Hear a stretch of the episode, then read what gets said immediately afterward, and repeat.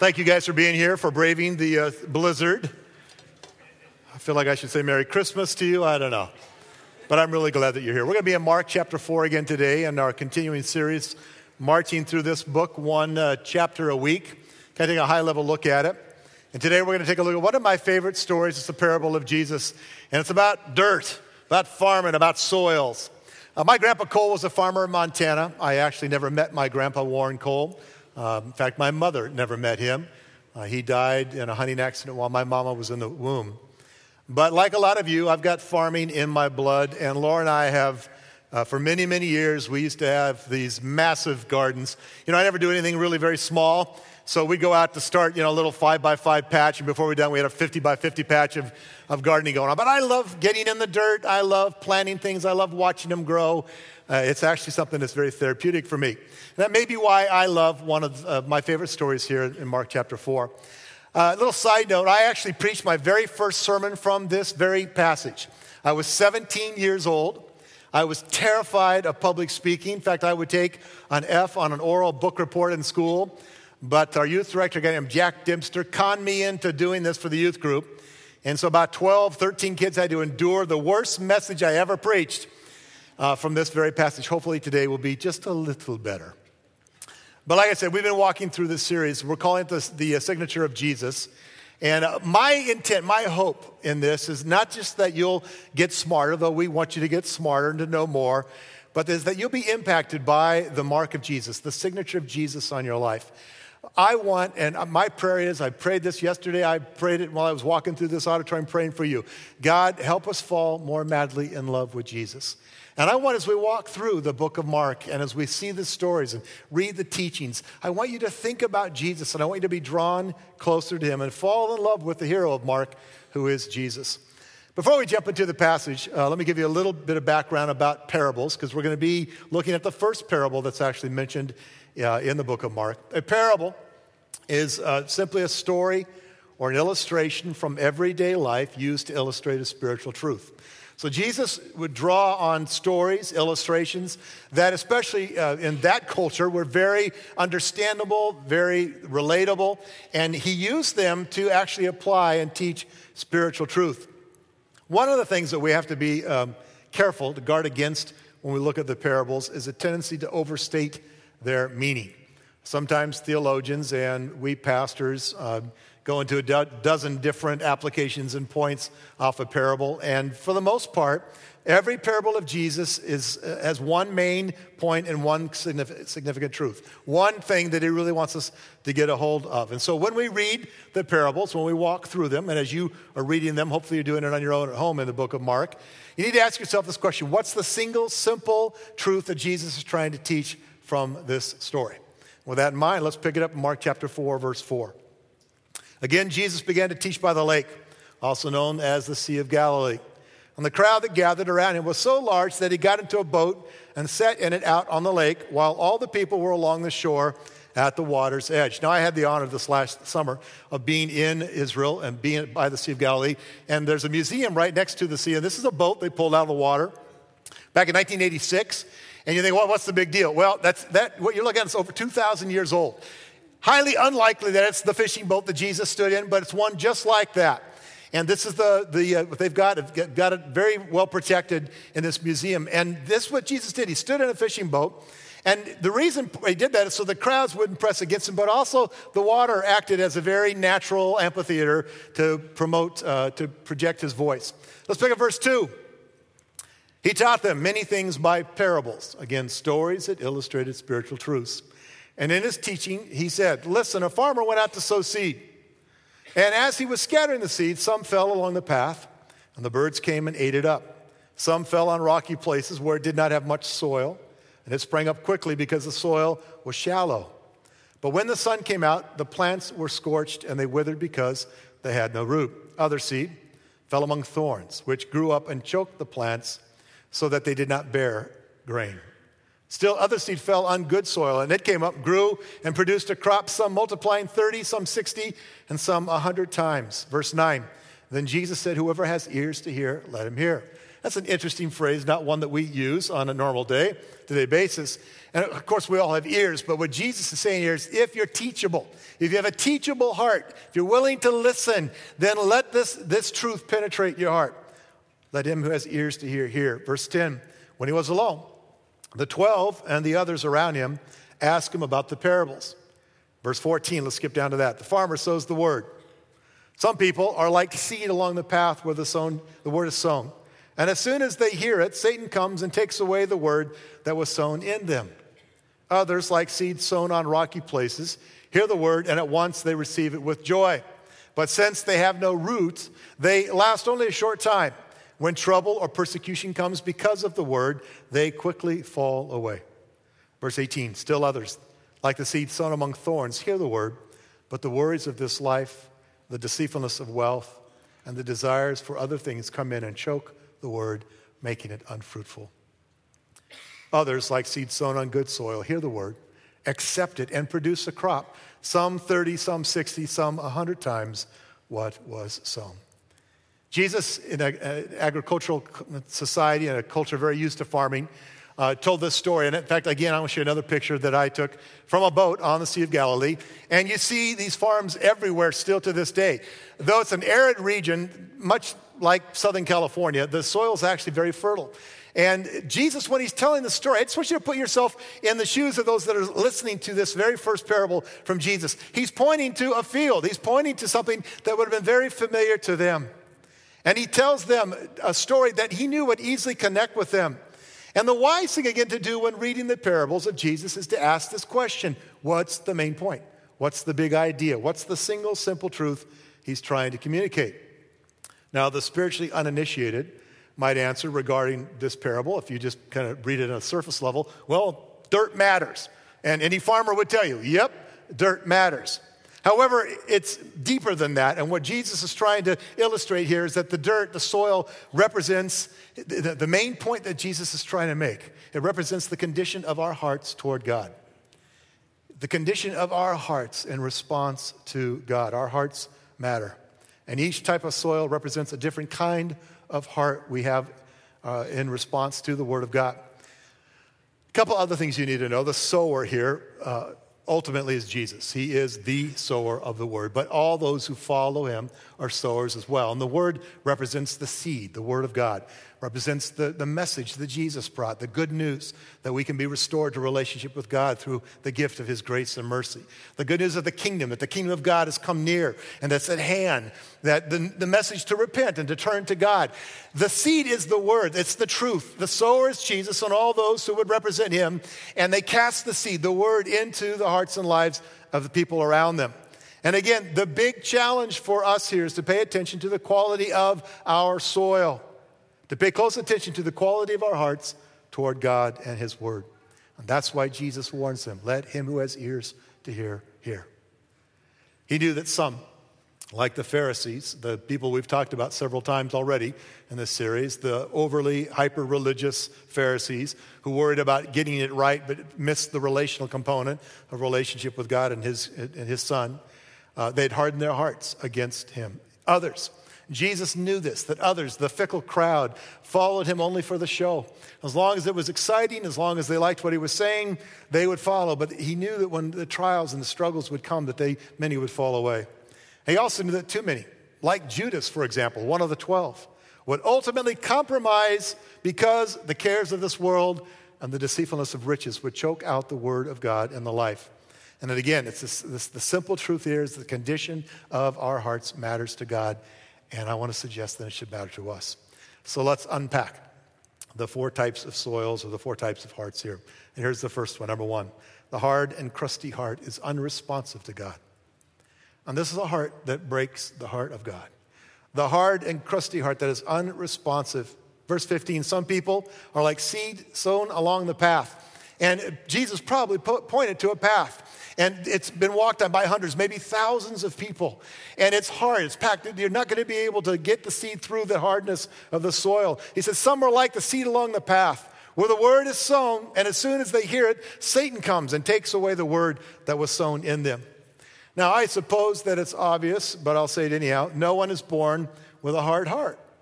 Now, we're all born into sin. But I don't think we just wake up one day and said, I'm going to be a cold hearted son of a gun. And I don't care. I've got a hard heart. I, it, it doesn't just happen overnight. And so, what does happen? What takes us down the path that gets us hard toward God? Hard and cold as, as dry ice toward Him. Well, let me highlight just a few causes of crustiness in our life. And here's one hardness of heart is a condition that comes through repeated rejection of God and His truth. The reason why Jesus said, if you have ears to hear, hear, listen, is because he was brokenhearted over the fact that many were just doing this. They were not. They rejected God, rejected his truth, rejected his son. And hardness of heart will come. It will come every time we reject God and his truth. We hear the word. In fact, I've known people that have more Bible memorized than I do, but they have a nasty habit of ignoring God. It happens as we choose our way instead of God's way. We might know the right thing to do, but we choose our own path. And every time we choose our own path, our hearts get a little harder. Our hearts become crusty and dry soil when we are proud. The Bible, Old and New Testament, warns against pride again and again and again. Solomon wrote that pride comes before fall, before destruction. Peter wrote that God opposes the proud. He, he gives grace to the humble, but he opposes the proud. There's a warning again and again in scriptures not to have a proud heart. And pride is when we think we know better, when we think high, more highly of ourselves than we ought to, when we think we know what's best in God, eh, whatever. And it's pride of heart, and it causes hardness of heart. One last cause I want to mention, there are many more we probably could talk about. But sometimes hardness comes when we allow the hardships of this life to make us bitter. We go through difficult circumstances and situations, and we become angry angry at God, angry at others, and maybe even angry at ourselves. And that, that anger, that hardship, that, that bitterness in our soul creates a resistance to God. I know a man who lost his four year old son to leukemia. Tragic story. And he, once upon a time, walked with Jesus, loved God, prayed desperately many times that God would heal his son, but his son passed away and died. And that man became so angry at God and so bitter over what he went through that he turned his back on God. And guys, it cost him everything. It cost him his marriage, it cost, his, it cost him his relationship with his other children who were alive and well. And ultimately, and worst of all, it cost him his relationship with God because he chose to be hard of heart. Jesus knew that a hard heart leaves us wide open to being picked off by the enemy. Like seed on a hard path picked off by birds. When our hearts are hard, the seed, the word, God's truth can't get, get into our lives and transform us the way it needs to. And that's why the writer of Hebrews wrote in Hebrews 4 7 Today, if you hear his voice, do not harden your hearts. There's again, if you listen, if you hear his voice, do not harden your hearts. I want to encourage you this morning if you've been unresponsive to God in any area of your life, if you've grown, grown callous toward Him. Or perhaps you're just downright defiant or rebellious toward Him. Don't stay there. Don't go there. And you can confess that to God, own it. You can ask God to forgive you and to, to soften your heart toward Him because a hard heart is a very dangerous place to be. The second type of soil or heart that Jesus describes is the rocky place, the rocky soil. Number two, it's the shallow heart that is vacillating and fickle about faith. It's a shallow heart that is vacillating and fickle about faith in God. Verse 16 Others, like seed sown on rocky places, hear the word and at once receive it with joy. They're excited. But since they have no root, they last only a short time when trouble or persecution comes. And let me tell you, it will come. Jesus said, In this world you'd have trouble. Trouble and hardship is just a part of life on planet Earth. And so when trouble or persecution comes, especially because of the word, because of your faith in Him, they quickly fall away because there's no root. The soil in Palestine is a lot like the soil in Spokane. Ever done any gardening around here? Rocky soil. And sometimes the seed is sown on what looks like good soil. On the surface, you look and well, it looks like it's great. But the problem is there's a bedrock, there's, there's, a, there's a, a layer of rock just below the surface. And the condition of that seed, what happens is it gets sown on that and it takes root quickly, but it can't go very deep. And it sprouts, it germinates quickly because the rock beneath it warms up the soil. It, it seems to be healthy at first because the water can't go very deep, but as soon as the sun comes out, it bakes that, that seed and it kills it. The roots are hindered from going very deep because of the bedrock that's there. And Jesus says that kind of faith is not going to last. It's, it's going to vacillate. It's going to be fickle. It's going to be based on circumstances. As humans, we uh, typically remember our first. How many of you remember your first love? Nobody had a first love. Okay, good. A few of you do. Uh, I remember my very first car, 16 years old, 1967 Pontiac Bonneville, four on the floor, Hertz 454. It was awesome. And I could lay a patch going into third gear on that puppy and had bucket seats, leather interior, and convertible top. Red with a black pinstripe and, and, and glass pipes. It was awesome. I will never forget that car. I regret. You know how much that car's worth today? Yeah, forty, fifty thousand dollars. It's like, what was I thinking? I should have kept it. But anyhow, I remember my first car. I remember my first roller coaster ride. I remember my first colonoscopy. Not a good memory, by the way. I also remember, I'm sorry, I also remember the very first guy that I led to faith in Christ. I was in ninth grade in Hibbing, Minnesota. I've mentioned Hibbing a couple times, and, and maybe I just keep thinking about it because of the, the Olympics and everything that's going on. We did curling there, anyhow. But I was ninth grade. I befriended this kid named Kenny. Kenny was about twice as tall as I was, real tall, skinny guy, and Kenny was always in trouble always doing something stupid. He came from a broken family, broken life, broken home, and always messing up. But we became friends and we just kind of got to like each other. I invited Kenny to come to youth group. He came the very first night he went to youth group. He stole money from a, a girl's purse. She left it on a counter somewhere and he ripped her off. And, he, and then it was a matter of weeks after that that Kenny got busted for stealing a car. And he just did stupid things like this all the time. And he just, you know, oh, just take her for a ride. Well, he ended up in jail. And the Hibbing jail's not a big place. And my dad was a pastor in town. And my dad said, well, let's go visit Kenny. And so we went down. And I tell you, you want to you wanna scare somebody straight, take them to jail in ninth grade. Man, it got my attention really quick. I thought, man, I don't ever want to go there. It was a scary place. And it was dark and cold and just, eh. Well, we sat there with Kenny, and he wailed and he wailed and he cried. He was so sorry. I I did this, and and know, he seemed to be genuinely repentant. And actually ended up, I led Kenny to faith in Christ. I prayed the prayer with that guy. The very first guy I ever led to Jesus was Kenny. But only a matter of months after that, Kenny fell away, fell hard from his newfound faith. You see, in a moment of crisis, Kenny had an emotional response in his heart to the good news. The problem is, Kenny had a what's in it for me faith.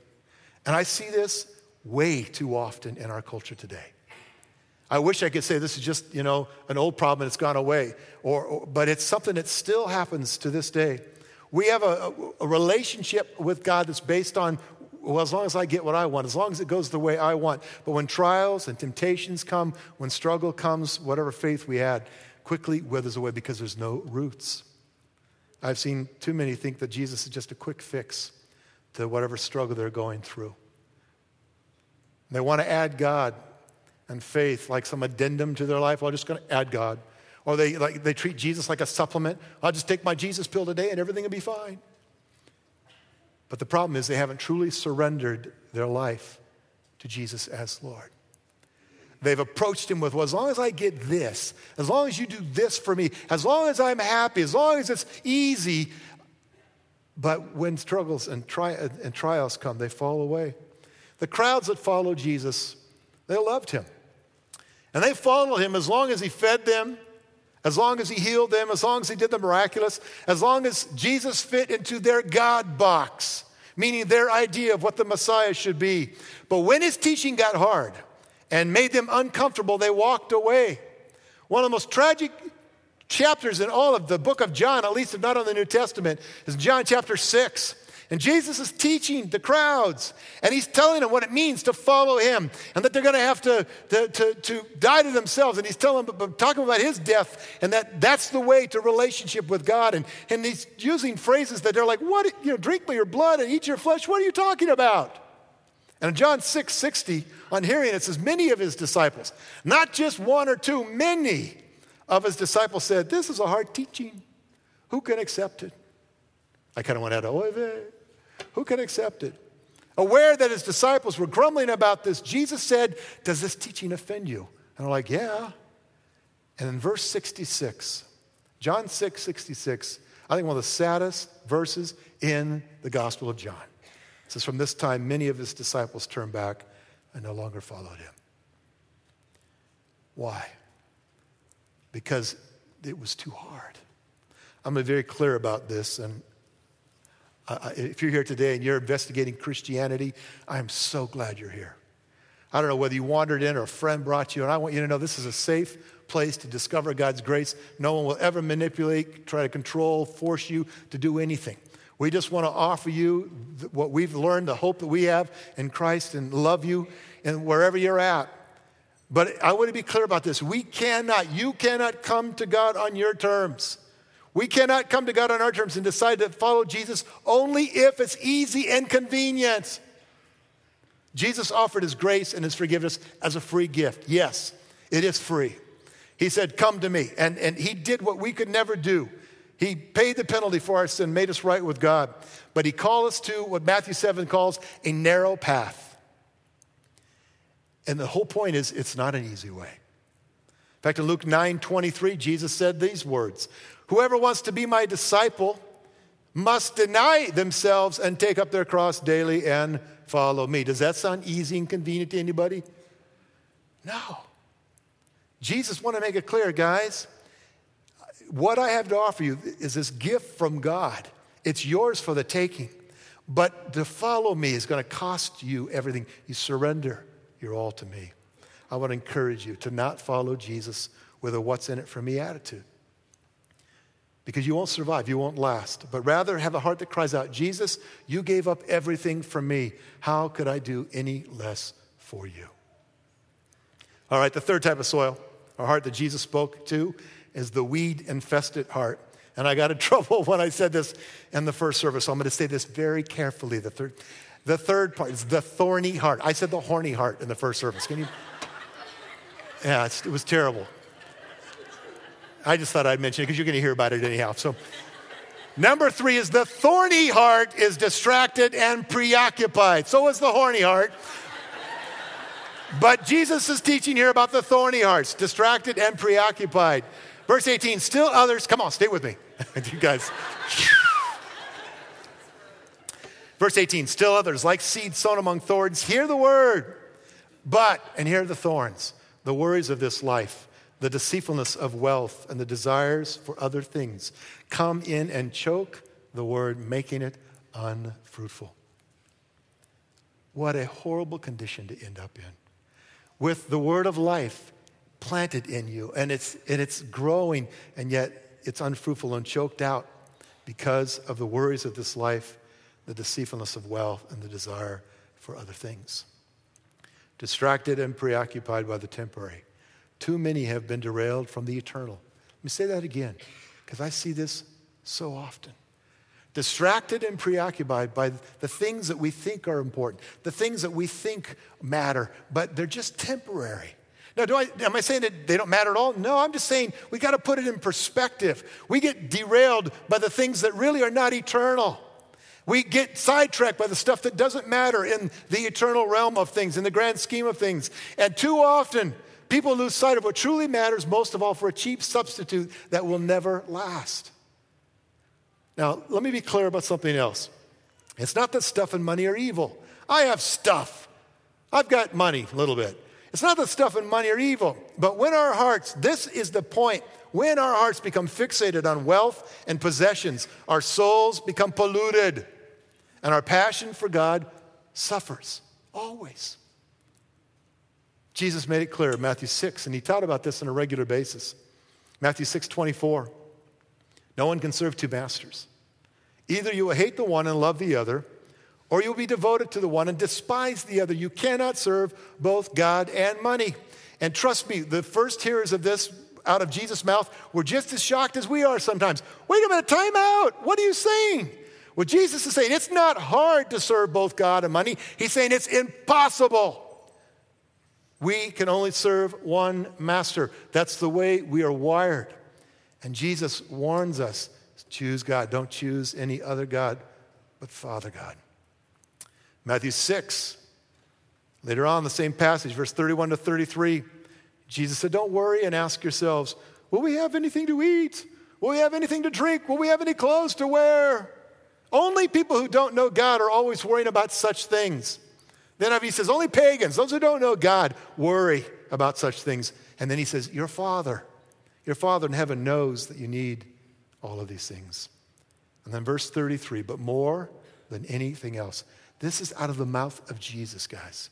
More than anything else, put God's work first and do what he wants. Seek first the kingdom of God. You know, some people get very frustrated when pastors talk about kingdom values, especially if we relate it to money and possessions, which is what Jesus has do, done here.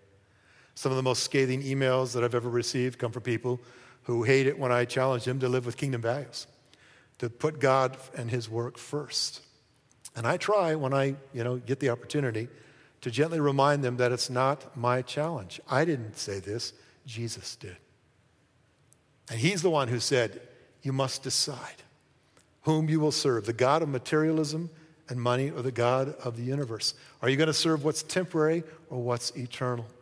And the proof that this is a heart issue is in the fact that we either try to ignore what the Bible says about this issue, we just kind of plug our ears and go, ah, nope, don't want to hear it, or we stomp out in anger when it's brought up. And I'm begging you today, as a pastor who loves you, guys, you know me. If you've been here, you know I have, I have never manipulated you, I have never guilted you. That doesn't work. I don't want to go there. But I am not afraid to challenge you to listen to the word and to ask yourself this question if I'm mad right now or uncomfortable, why? And is it possible that the worries of this life, the deceitfulness of wealth, or the desire for other things have in, has infiltrated your heart like a weed that is choking out the life of God in you? Is it possible? Years ago, as a young man, my pastor uh, had the guts to ask me to my face, Does your checkbook reflect your love for Jesus? And I mean, he got this close to me, looked me in the eye, and said, Bubna, does your checkbook reflect your love for Jesus? And I was so ticked. I just wanted to deck him. So you have this, ain't none of your business. And what are you doing? And what are you thinking? And I just, all this stuff just came up inside of me. And I realized in that moment, though, that the reason why I was so angry is because the answer is no. My stuff, my money was mine, and it didn't, my, it did not reflect my love for God.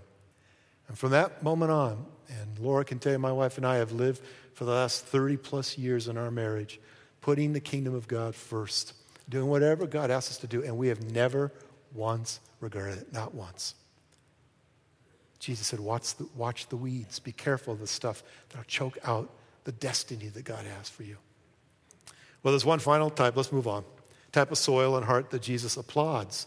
And it's number four the good and productive heart both hears and acts upon the word. Jesus, I, I, think at this point he's smiling says, But here's the deal. Yeah, you can have a hard heart, you can have this shallow heart, you can have this thorny, weed infested heart, or you can have this good heart that is both listens to, hears, and acts upon the word, and it's productive. Verse 20, others like seed sown on good soil, hear the word and accept it and produce a crop. I want you to know that God wants you to be a producer. He wants you to reproduce your faith in Him. He wants you to make a difference in the world that He's put you in. He has a destiny, a purpose, and a plan for you. An abundant life is what John says. It's called the abundant life that we can have in Christ. It's an adventure that He calls us to walk in with Him. Easy, no. Challenging, absolutely. But it is the way we were made to live, and it's the only way we're going to experience the life God intended for us. And it happens when we hear and accept the word. God's ultimate goal for you, and you ought, to, you ought to write this down His ultimate goal for you is a transformed life that makes an eternal difference in the way you live and in the lives of others around you. God's ultimate goal for you is a changed heart, a transformed life. He doesn't want you just to know more. He wants you to be changed from the inside out, to become more and more the man or the woman God created and destined you to become in Christ transform life that makes an eternal difference in the way you live and in the lives of those around you. And the path to that experience is right here. It's not complicated, but it's really hard. We listen and we obey. We listen and we obey. We hear and we act upon God's word. Matthew 7, Jesus underlines again how important this is. He said, Not everyone who calls out to me, Lord, Lord, will enter the kingdom of heaven. Only those who actually do the will of my Father in heaven will enter. And again, we think, was it, that means uh, we get to heaven through works? We got to do? No. Do the will. The ultimate will of the Father, the Father is that we come into relationship with Him through Jesus Christ, by the blood of His Son, through the sacrifice Jesus paid for us. We enter into the resurrection life that He has. Not everyone who calls out to me, Lord, Lord, will enter the kingdom, but those who actually do the will of my Father in heaven. And in verse 24, it says, Anyone who listens to my teaching and follows it, listens and obeys, listens and follows it, is wise, like a person who builds a house on solid rock. Let me say it one more time. God's ultimate goal for you is a transformed life, transformed heart from the inside out. He wants you to change, to become more like Him, to make an eternal difference in you, and then for you to make a difference in the lives of those around you. Just like Jesus went into the darkness and was light, He sends us as light into the darkness. And as we are transformed, we have this influence on the world around us to bring the light to them. And that only becomes a reality in your life when we say yes, when we listen and follow Jesus' teaching. Well, let me wrap this up. Dirt matters. Your heart matters. The condition of your heart matters to God. And so I hope it matters to you. So, what soil best describes you? Don't answer out loud, but what soil best describes you today? Hard, shallow, thorny, or fertile? And here's the last thing I want to say about this, and I'm going to tell one more story and I'm done. Here's the thing you need to know you get to choose. I ask you the question what soil best describes your heart? And here's the thing that you've got to leave here with understanding you get to choose. You choose the condition of your heart. And my prayer for you is that you'll choose wisely today. Jesus told um, a rich young ruler, it's found in Mark chapter 10, some truth that was hard for him to hear. This man came to Jesus, and it says he literally fell at Jesus' feet. He, he fell before the Lord. And he recognized there's just something great about this man. At the very least, he saw him as a rabbi, a great teacher. And he said, Tell me, what do I need to do to inherit eternal life? And I, Jesus sets this guy up. And if you don't see that in the scriptures, you need to read them a little more closely. He says, Well, obey the commands. You know, you, you know the commands. And the guy goes, Well, yeah, yeah, yeah, I've, I've done, I've done those things. I've done that. And I think with a smile on his face, Jesus goes, Yeah, but there's one thing. there's one thing you lack. And then he looks into this man's soul, he looks into his eyes, the window of the soul, and he says, There's one thing you lack. Go and sell all that you have, give it to the poor, and come and follow me. Jesus looked into this man's heart. And again, is, is Jesus saying that we all have to sell everything and live as homeless people and, and, and, and not have anything? No, that is not the point. What he did was he looked into the heart of this man and he knew exactly what was ruling this man's life. He knew the God that he was serving. And he looked at this young man and he said, I know that you care. I have, I, in fact, it says Jesus loved this guy. He said, I am so glad you're here, but there's one thing, and it's not going to be easy. One thing you got to do you got to crush the God that you've created in your soul, the idol that you've created in your life, and then give it all up and come and follow me. And tragically, it says that that man walked away sad because he wouldn't say no to the small g God, to his life, to his way, and he wouldn't say yes to Jesus. We choose. That man chose poorly. What are you going to do? Bow your heads. Let me pray for you. Jesus, I am. Um, I pray that you would reveal to us right now, to every one of us sitting here in this room or listening online, that you would reveal to us the condition of our heart, that we'd be honest, that we'd get real, that we'd, that we'd, we'd confess the condition of our soil, of our hearts. And if there's hardness, Lord, help us to just confess that and to repent of that and to ask you to change us, to soften our hearts if there's shallowness, Lord, and we've, we've, we've been in this thing called Christianity with a what's in it for me attitude, and we haven't been willing to die, to take up our cross and follow you, then Lord, reveal that to us. Jesus, if there are thorns, there's weeds, if, we're, if our souls are infected with anything of this world, and it's so easy to drift into the materialism and the possessions and the stuff and, and, the, and the, the things that this world values. If, we, if we're there and our souls, our hearts have been infected, then God, do some weeding in our hearts today. We confess it to you. Get rid of that stuff. Help us to put you in that place of lordship in our life. And Lord, the ultimate goal for all of us is that we would be transformed followers of Jesus who go into a world making a difference everywhere we go, living the adventure of the kingdom. And that only happens, Lord, when we surrender our all to you and say yes to you. And so help every one of us today to leave here more deeply committed than when we came in. Keep your head bowed, your eyes closed. Maybe you're here today and you've not yet started your walk as a Christ follower. And you just know, maybe it was during a, worship song, maybe it was during the water baptisms, maybe it's during my message, but you just, you know in your gut, okay, today's the day. Today's the day I say yes to Jesus. Today's the day I surrender my life to Him. Today is the day I embrace His grace and His free gift of salvation. If that's you, and you know it's you, then I'm going to pray this very simple prayer. Again, what's most important is what your heart is saying right now to God. But would you make these words yours right now? Just make my prayer yours. Father, forgive me. I've gone my way. I've been cocky and proud and arrogant, and I've sinned against you. I've sinned against others. And I need your grace and your forgiveness in my life right now. Forgive me.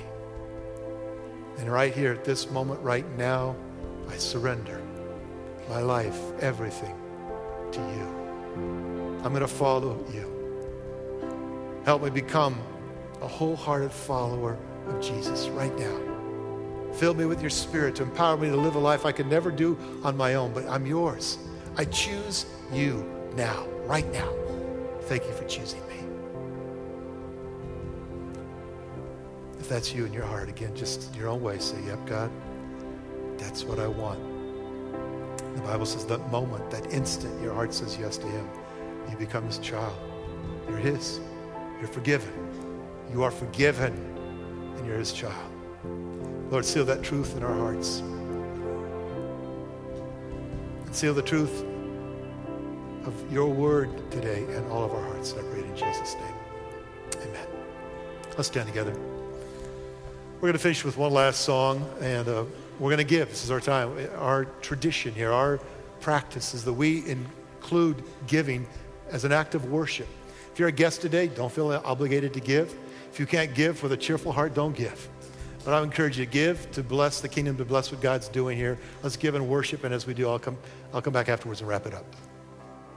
Some of you today, for the very first time, were able to sing that song and to really mean the words. You chose to follow Jesus. Today, I want to encourage you to tell somebody. Come tell me. We want to walk with you in this journey. It's the beginning. And by the, ta- the doors, there's uh, tables. It's got a packet. It's for new believers. Got some material in the Bible. Get you starting your walk with Jesus. And uh, it mentions the next First Steps class, which is coming up on March. Uh, oh, this is an old one, but coming up in March in a couple of weeks. So I encourage you to sign up for that. Get involved. Couple more things. Prayer team will be down front if you need prayer. You can also sign up to be a part of the prayer team. Communion is always available on both sides of the room. One last thing I want to mention. Next Sunday, I'm going to be in Mark chapter 5, teaching from a passage that has always challenged me. I love it. And I promise you, I think uh, of all the messages I'm going to bring to you from Mark chapter 5, next week's going to be one that's going to rock your world because we're going to talk about community and God's power in our life. So I encourage you to come back for that. Please be careful as you drive, as you go home today. Merry Christmas. God bless you. Thanks for coming.